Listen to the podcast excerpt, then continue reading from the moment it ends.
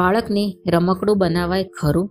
લેખિકા doctor Harshida Pandit સ્વર પારુલ પટેલ.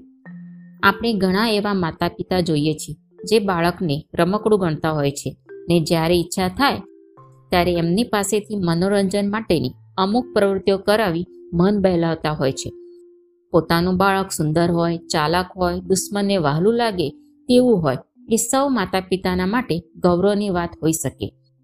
પણ એના પર માલિકી હકો ભોગવવાની ઈચ્છા માતા પિતા રોકી ન શકે.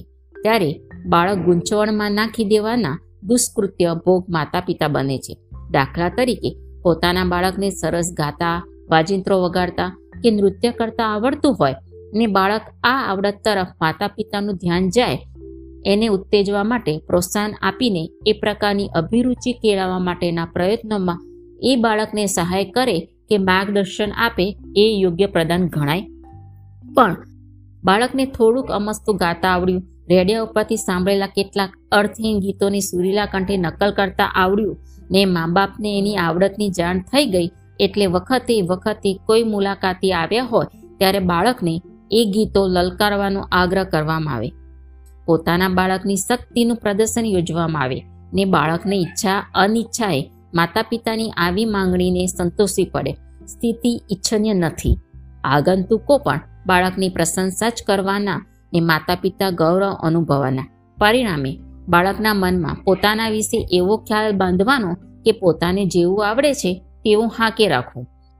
માતા પિતાના મનોરંજિત કરવામાં એણે અનાકાની ન કરવી અને ઘરરૂપી સર્કસના પ્રાણી તરીકે ભૂમિકા ભજવવાની તૈયારી રાખવી બાળકને રમકડું કે મનોરંજનનું સાધન માનવામાં આવે અને એ જ રીતે એની સાથે વ્યવહાર રાખવામાં આવે, તો બાળકને મોટા થવાની તકથી આપણે વંચિત રાખીએ છીએ એ સમજવું જરૂરી છે.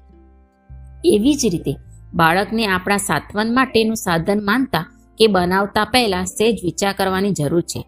ઘણા ઘરોમાં માતા પિતા બંનેમાંથી એકનું અવસાન થયું હોય ને બાળકને નાનું હોય, અણસમજું હોય ત્યારે એકાકી જીવન જીવવાના બાળક સહાયભૂત બને છે. એ નક્કી. પણ ધારો કે પિતા ગુમાવ્યા હોય, એવા ઘરોમાં બાળકને ઉછેરવાનું હોય, ત્યારે માતાના દુઃખના વિસામા તરીકે એને ઉછેરવામાં આવે છે. વધુ પડતી આળ પંપાળ માતા કરે એ સમજી શકાય એવી સ્થિતિ છે. માતા એના ઉછેર દ્વારા પોતાનું અંગત દુઃખ ભૂલવાના પ્રયત્ન કરે. બાળકની દ્રષ્ટિમાં રાખીને જ ભવિષ્યની યોજનાઓ કરે. એ પણ સ્વાભાવિક છે. પણ બાળક પર પોતાની માલક, માલિકી હક જમાવીને એને અન્ય કોઈની સાથે હળવા ભળવા ન દે એ કેમ ચાલે? બાળકને એના સમવયસ્ક મિત્રો સાથે રમવા ન દે, એને પોતાની નજરથી દૂર ઘરની બહાર પણ ન જવા દે અને અન્ય બાળકોને પોતાના ઘરમાં આવવાનું ઉત્તેજન ન આપે એ કેમ ચાલે? રમતનું બાળકના જીવનમાં અનેરું મહત્વ છે. માત્ર મોટેરાઓની દુનિયામાં મોટું થતું બાળક સજ્જડ ગૂંગળામણ અનુભવે છે.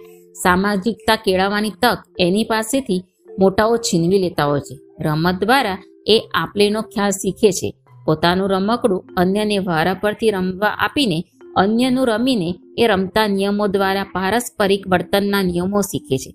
ભવિષ્યમાં પણ એને જે પ્રકારની વાસ્તવિકતા વચ્ચે જીવવાનું છે એ દુનિયાનું પ્રથમ દર્શન એ અન્ય બાળકો સાથે રમત દ્વારા મેળવે છે મીઠા, વિખવાદો, અબોલા અને અને ફરી પાછા સંબંધો સુધારવાની આવડત એને રમત ગમત દ્વારા મળે છે.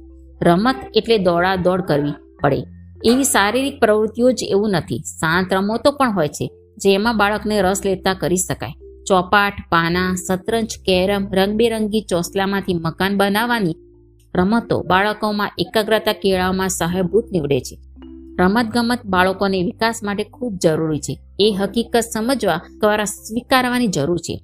આથી રમત્યા બાળક ચંચળ હોય અને ગંભીર ગરગખ્ખું બાળક હોશિયાર હોય એ ભ્રમ ન સેવો નમસ્તે.